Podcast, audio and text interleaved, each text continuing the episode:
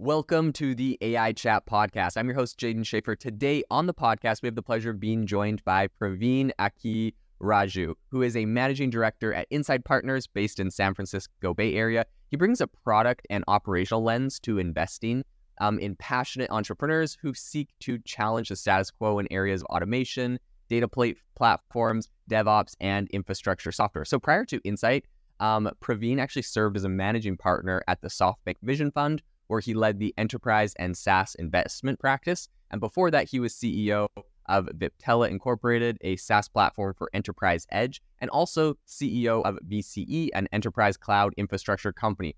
Welcome to the show today, Praveen. Thank you, Jaden. Pleasure to be here. Super excited to have you on the show. I wanted to kick this off.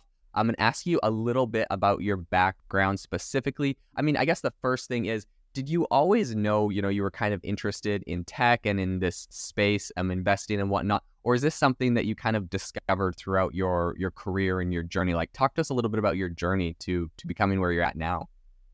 Yeah, indeed. Um, so I was fortunate to start my career at the advent of the internet age, if you will, uh, the early days of the internet. Um, and so at Cisco, where I started my career, we uh, we were a pioneering company that built um, the internet infrastructure so I got to see sort of the entire economy that we take for granted today uh, okay. built from the bottoms up. And yeah. as part of that journey, I got to play many different roles. Um, I was in engineering, uh, I was a product manager. Uh, and as I kind of uh, got to run some of the larger businesses that on both on the service provider and the enterprise side, um, I ended up on the investment committee at Cisco, where, uh, as you know, Cisco um, it was a pretty prolific sort of uh, acquirer of startups yeah. technology.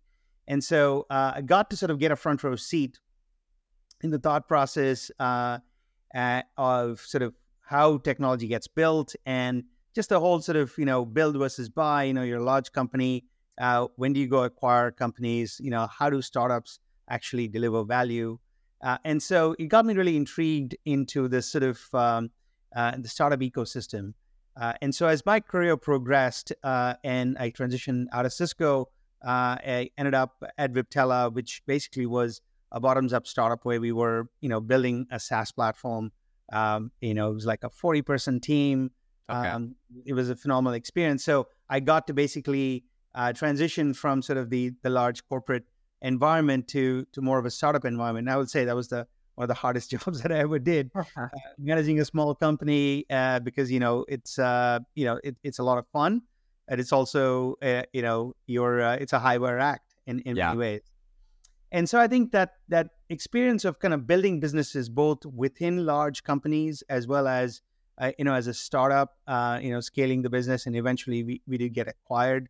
Um, so gave me a pretty good perspective of you know how technology and products get built uh, mm-hmm. deliver and how do you compete in markets and such like. So when I, uh, you know, when I kind of wrapped up at Viptela post our acquisition, um, you know, one of the things that sort of I really wanted to do was to kind of take a step back and look at the broader ecosystem, the broader picture uh, of how technology was evolving. This was um, in the 2017, 2018 timeframe. Uh, and we were the cusp of AI. And at that time, AI was really all about sort of predictive AI and, you know, computer vision and, and uh, application of computer vision, things like autonomous vehicles and such like. So uh, I was really intrigued uh, to be able to kind of go spend time with founders and understand that that side of the equation better. Uh, so that's kind of when I transitioned to the investing side at SoftBank, and then eventually sort of ended up at Insight, where I've been here for the last three plus years, primarily focusing on you know the areas that you talked about earlier. Very, very interesting. Yeah, and a, an incredible background. What you know, what I'd be curious to to know from you is, you know, how is your experience as CEOs, both at Viptela and also VCE? Right, you said these are two of the the hardest jobs you did, um, running startups and whatnot. But how has your experience as CEO kind of influenced your perspective on investing in AI startups? Yeah, and that's a great question. I think, um, you know, you realize uh, when you're sort of running a, a company um, and and you know running a startup, it really you know there's so many variables that determine success, right? Yeah. It's not just the the the quality of the idea or the the quality of the market that you're in. Um, you know, it's all of those combined with the team, combined with sort of you know key decisions, how you make them, combined with kind of the investors you decide to work with and how they help you. Uh, and of course, you know, a slice of luck, right? All of this kind of combines together to be able to make for success. So when you sit on the investing side of the table, uh, and you know, from my perspective, having sort of you know earned my scars in the back, if you will, yeah, uh, made mistakes and and and been you know been in the hot seat, uh, you know, you get to sort of um, you get a better sense of understanding of you know what's really driving uh, a founder, uh, you know, when they kind of step forward and and, and start this company, right? Um, and and I think you you allow yourself to kind of you because you understand the variability here you're not looking for like one amazing thing that that makes a decision on whether this is the company that we want to invest in or this is the founder we want to invest in. Uh, you also allow yourself to kind of um, you know let the founder kind of discover that journey. So some of these pieces are not fully defined, right? In, in at the early stage. So uh, you know you know uh, because you know I've been down that path. Like you know there'll be certain aspects, certain decisions that are, are not clear till you get to a certain point in time. So mm-hmm. um, it really kind of builds a, a, much more holistic way of looking at um, you know an investment opportunity and a founder. And you know once we make the investment as well, I think um, you obviously respect a founder's uh, journey, right? And mm-hmm. you know my journey is diff- will be different from uh, you know founder's journey, right? As as different points in time, different you know, different variables involved. So you respect that, and so you try to help where you can add the most value, right? As opposed yeah. to sort of uh, trying to replicate what you've done. So I think there's a sense of sort of better, deeper understanding of the process of building a company and what it takes for a company to be successful. And also, you know, when things go sideways, as they do, like it's a startup, um, you, right. you're, um, you know, you, you, have a better sense of like, look, you know, uh, the sun will rise tomorrow morning. It's not the end of the world, and you, you know, I think you you get a better sense of both helping the founder through that through that particular situation, also as well as an investor, making sure that you're not, you know, um, you know, panicking or you're trying to put more pressure on mm. a situation where they're already sort of working through stuff, right? Yeah, no, I think that's those are some really great insights. Um, and then I guess specifically kind of looking at those founders that you mentioned, right? What are some of the key traits you look for in, you know, founders or entrepreneurs that are kind of aiming to disrupt fields? I know you kind of focus on like automation, data platforms, DevOps, infrastructure software, that kind of stuff. So, what are some of the key traits of uh, founders and entrepreneurs that you're looking for? Yeah, I mean, I think um, you know one of the for me, the, really the most important thing is, is the way that a founder tells the story. Um, mm. And you know, the important thing that that in my mind sort of defines uh, a key variable of success for a startup uh, is really how deeply they understand the customer, right? And mm-hmm. and why the whatever it is that they're building, right, um, really resonates with, with with with a customer and how the customer derives value. So when I listen to a founder, I listen very carefully about sort of how they tell the story. You know, if they're talking about like you know anecdotes of customers, right, problems from a customer point of view, you know, and the customer is kind of weaved into every aspect of their narrative. That gives me a sense of okay, here's a founder um, who obviously has you know phenomenal technology background, right, or, or what have you, but more than anything else, they fundamentally understand the customer, the the problem, and how a customer will derive value from whatever it is that they're building. Because mm-hmm. you know, success for a startup uh, is really, as we talked about, multiple different variables. One of the one of the key variables really is, you know, their ability to connect with customers uh, in a meaningful way and and ensure that they are realistic about how a customer will derive value from the product that they're building. So mm-hmm. any understanding of that at a at a profound level is really sort of from my perspective the most important thing that I look for. Very cool. Yeah, no, I think that that's incredibly important. I love your focus there on customers because at the end of the day, you know, we all know founders are people that have great ideas or a vision for something, but the amount of com- startups that have pivoted is obviously insane. And if you don't have that product market fit, if you don't really understand the customer, um, you know, you're kind of just building in the dark. Um, something I would be curious to to know is when you're looking at some of these frameworks around you know venture capital and and everything going on today how do you see the role of kind of venture capital evolving especially in today's ai landscape where ai is getting integrated into everything there's a lot of big shifts happening how do you see the kind of the role of venture capital evolving or maybe what are some of the changes you you think may come yeah i mean i think um, I, am a late comer to the to the investing game, if you will, right? Uh, you know, I've sort of transitioned to investing after a long career as an operator. Mm-hmm. So, you know, my, my perspective obviously um, would would be from that from that angle. Yeah. So, you know, I think the way um, you know we are right now in sort of a, a challenging economic environment. Uh, yeah. I've seen a couple of these cycles on the operating side. Uh, uh-huh.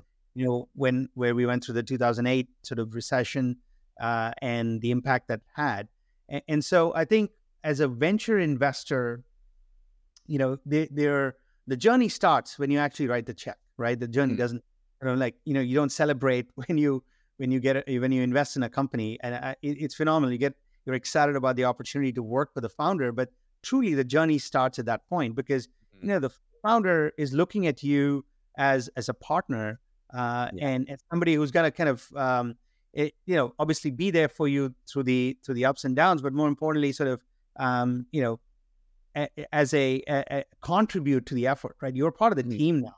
Yeah, you're not sitting on a board just kind of watching things and and uh, you know essentially uh, participating in a board meeting, but you know you you are part of the team and uh, you participate as the founder wants you to participate, right? Uh, mm-hmm. So I think um, what that means for me, if I kind of break that down, um, it, you know, it's really sort of each of us as investors bring our own point of view. Uh, so yeah. I'm from a product uh, and a and a engineering background, so you know, I I I can contribute to a conversation on product strategy. Uh, you know, scaling teams. Right, these are things that I've done. So uh, what I tried to do with with my founders is basically say like, hey, here's sort of uh, here's kind of where I, am coming from. This is kind of my background, right? Here's kind of what Insight uh, can offer to you, right? And we have a pretty extensive set of resources mm-hmm. that founders tap into. It's part of the reason why I actually uh, joined Insight as opposed to a couple of other opportunities that I was looking at. Okay. Um, and so, and then you sort of you know build a relationship of trust with the founder where they feel comfortable enough to come to you and say like, "Hey, I need uh, I need help in in these particular spaces." And and so you know, whereas end of the spectrum, you're everything from uh, obviously you know a capital provider to uh, you know a product strategist to you know helping them with hiring to you know being a, a therapist, just kind of walking through difficult situations, right? Yeah, you play roles. Um, but you know, the most important thing is that you have to first establish trust with the yeah. founder in, in, a way that they understand how you can help them and, and you're respectful of sort of how you engage uh, with them, irrespective of what your background is. And and I think that's that's sort of the way I see you know my role right as a as an investor. Yeah, and I, I mean I think it's funny you mentioned being a therapist so often. I think there's a lot of different roles that venture capital venture capitalists are playing today. Um, and of course, the reason for that is because there's a lot of challenges in startups. Specifically, what I'd love to ask you about is you know, from your perspective and what you're kind of seeing, maybe some of your portfolio companies or companies that are coming across your desk, uh, what are some of the most common challenges that AI startups are having today? Um, you know, specifically for some of these AI startups, and how do you think that they can overcome these? Yeah, you know, I think the first thing I'll say is, um, you know, AI in startups, right, as part of sort of products and technologies, been has been around for for a while, right? I mean, yeah, the AI revolution didn't start uh, in whatever November 2022 when he was released. Uh, though it, you know, the, the engagement and and obviously it's caught the imagination of, uh, you know, of the world at large. So um, I, I think from from my perspective, really, uh, if I were to think about AI, AI is really a tool, right? Mm-hmm. And you know, I go back to sort of first principles, which is, you know, how are you solving the customer's problem, and how is the customer deriving value? And and and, and I think a lot of sort of the the the challenge with AI, right, uh, or, or, sort of I say challenge, but the challenge opportunity is really to understand deeply how AI can further help a company uh, engage with their customers in a meaningful way or deliver value to their customers in a meaningful way, in a better way than the way mm-hmm. the way they were doing it in the past. If those two don't check out, then there's no reason for you to be using AI, right? Mm-hmm. So I think that's an important thing to, to understand. AI in and of itself is is not sort of go, you know, doesn't it's it's a it's a technology, um, yeah. and and so how you use it to deliver value is kind of where the rubber meets the road. So mm-hmm. well, I think um, when we kind of look at startups in in this particular domain, um, you know, I have in in my portfolio, for example, in Insight's portfolio at large, a lot of companies that have been leveraging AI, uh, you know, for automation, for natural language processing, OCR, right? Computer vision, um, you know, predictive analytics, like all of these things, which are essentially uh, uh, a different generation of AI, are already incorporated into the platform. So the generative side of things, which is obviously the, the current sort of transition, if you will, current wave of AI, um, allows startups to essentially create a much better user interface, much simpler user interface. You know, mm-hmm. like using natural language to ask questions or replacing dash custom dashboards with, uh, you know, generative AI potentially creating, uh, you know, creating sort of uh, presenting the information the way you want it. So I think um, what what we're trying to help our startups with is to really uh, help them, uh, you know, just think through this process of, uh, you know, how is the addition of AI or you know the enhancement of the AI capability that you have on the platform helping you differentiate yourself in the market with, with a better product and better value proposition for customers. And I think that really it comes down to that. AI is a tool. It's not, you know, sort of an end, an end in itself, right? Yeah. Yeah. I, I love that. I think that's uh, some really good insights into that.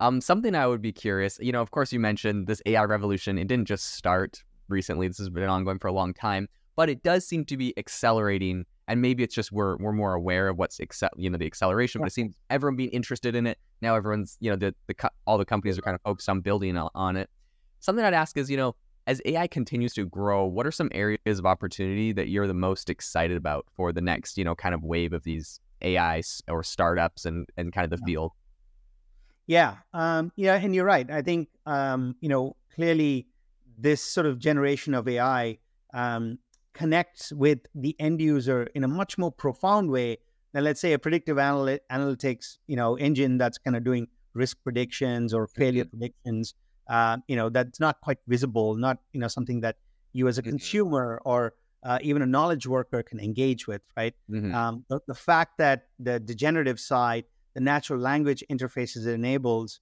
uh, is is is profound so I can see like three areas where you know um, this generation of AI is going to be you know significantly sort of transformative.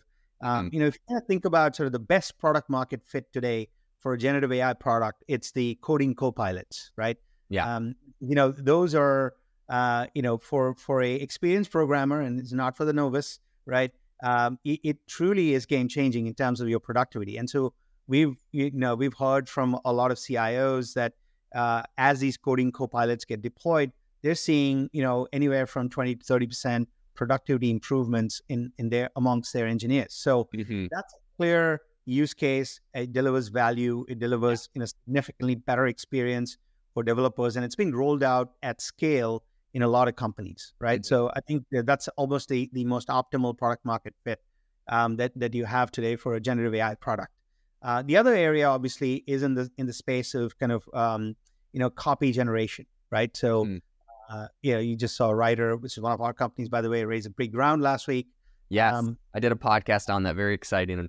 Yeah, yeah. I mean, and and it, and it's because they can deliver immediate value, right? You know, productivity uh, for for marketing professionals as well as the function as a whole. Uh, uh-huh. Uh, so that's another clear area where um, output is being generated um, and AI is helping accelerate that process, right, with a human in the loop, right, making making things uh, much more efficient, much more faster, much more accurate, right. Mm-hmm. Um, so that's an, that's another area. The third area I think is really sort of um, where we're still in the exploratory stage, um, mm-hmm. but we see a lot of sort of um, uh, efforts in the space is really about data extraction, summarization, right? Uh, because this is another uh, superpower of uh, generative AI. Um, so you know you can think about like examples where um, you know if you're doing if you're doing research on a new drug, being able to kind of um, uh, study inter- drug interactions, right? Mm-hmm. Uh, you know you might have this content spread out in multiple different research papers or document you know or publications of the, of different drug providers. Being able to synthesize all of that and help a human researcher accelerate their process of figuring out right in a good amount of detail these interactions and where they need to focus their research on. So this whole sort of data extraction um, and summarization uh, and as a as kind of a, a, a part of a, a, business process, I think is another area where we see I think a lot of experimentation happening across different verticals. You know, it could be pharmaceuticals, could be automobile, right? Could be, you know, just even data synthesis, you know, things like named entity extraction. I think is going to be, um, you know, pretty significant, right? Um, and then the the the other area is automation, um, mm-hmm. automation of workflows. Um, and, and, you know, you've had sort of a generation of uh, you know business process automation out there for a while. Uh, RPA companies, you know, that that have been out there for a while. I think um, generative AI is transformational in this space, and, and primarily because I think you had a lot of these like no code, low code ways of approaching automation. Yeah, which could potentially uh, and still still TBD being worked out, right? Replaced by a natural language interface. So you know the sort of utopia of this of this kind of technology is that you can describe an automation. You as a knowledge worker might say, "Hey, you know, uh, scrape my LinkedIn for everyone with a founder title. Uh, you know, sort them by geography, put them into a Google Doc, sort them by geography or by you know area like AI, um, mm-hmm. and, and, send uh, that list uh, to my teammates in a Slack, right? Mm-hmm. And you might just describe that in natural language, and uh, you know you should be able to basically build that automation and have it executed, right? Yes. Um, so so I think that's the you know that that's a transformational way where we see like pro- I mean I gave you a knowledge worker example, but there are much more complex workflows in the enterprise that could potentially be yeah. transformed. So those are some yeah. of the areas. I mean, there's a lot more, but you know, uh, th- this is where I, I see a lot of very interesting things happening. Yeah, absolutely love that. I totally agree with you. These product workflows and automating that is going to be so key. I'm currently, you know, working on some some similar projects in this space and just see some incredible opportunity there. Praveen, thank you so much for coming on the podcast today and for sharing your insights, everything you're seeing in the space. Um, absolutely incredible to you know to be able to hear from you. Once again, thank you so much for coming on the show. Um, to the listener, thank you so much for tuning into the AI Chat podcast. Make sure to rate us wherever you get your podcasts and have an amazing rest of your day. Thank you for listening to today's podcast episode, breaking down how AI is impacting your industry. Today's episode is sponsored by AIbox, a no code AI app builder and marketplace, which just launched a crowdfunding campaign. If you are interested in investing in a new AI startup, you can go to republic.com slash AI box. I'll leave a link in the show notes as well to learn more. The minimum investment is $150 and the maximum investment is 100,000. Until next time, have a fantastic day.